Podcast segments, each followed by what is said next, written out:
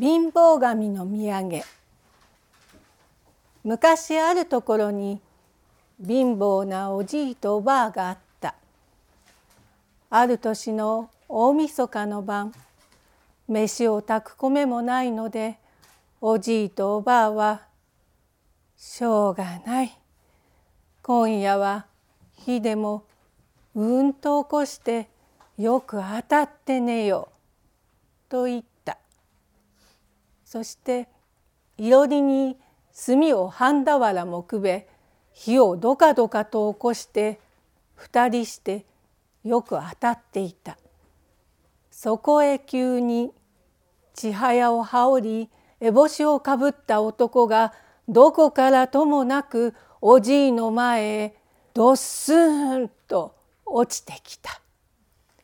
おじいとおばあはびっくりして「おおなんでありますか」と言うとその男は「俺はこの家の貧乏神だ。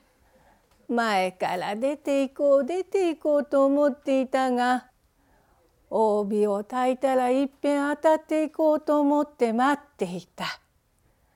今夜は珍しく帯のようだからよく当たっていこう」と言った。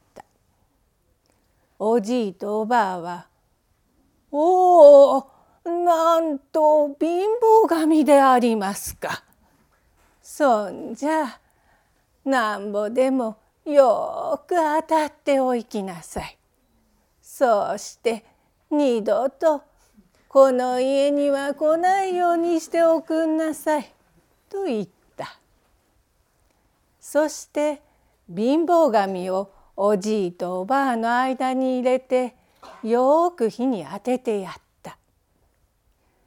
貧乏神が出て行こうとしてもおじいは「もう少しもう少しよく当たっていけ」と袖を引いてなかなか離さなかった。貧乏神も引き止められていつまでも当たっていた。やがて元旦の夜明けの頃になると貧乏神は慌てて出かけようとした。おじいは「そんじゃあ途中まで俺が送っていこう」と貧乏神の後をついていった。しばらく行くと貧乏神が「もういいから帰れ帰れ」と何度も言ったがおじいは「もう少しもう少し」と言ってとうとう河原まで送っていった。貧乏神は「さあここから帰れ」せっかく送ってくれたのに「何もやるものはないがせめてこの石を漬物石にしていいからしょうていけ」と河原に転がっていた石を一つくれた。おじいは「小道具もなけりゃ俺はそんな石はいらん」と断った。小道具がなけりゃ手でしょっていけ。俺がしょわせてやるから。背中をこっちに向けろ。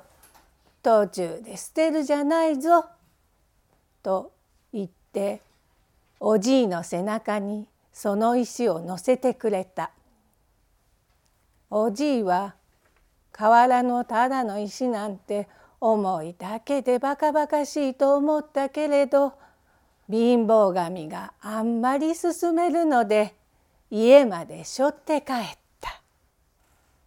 おばあはそれを見て「正月そうそうじいさんは何をしょってきたのかね」と聞いた。じいさんは「ああ重い石を一つしょってきたああ重い」重い!」と上がり花へずしんと下ろした。するとその石がちゃかんと光ったそれをよく見るとなんとそれは大きな金の玉だったおじいとおばあは大喜びをしてそれから後は長者になって二人して楽に暮らしたということだ。それもそれっきり。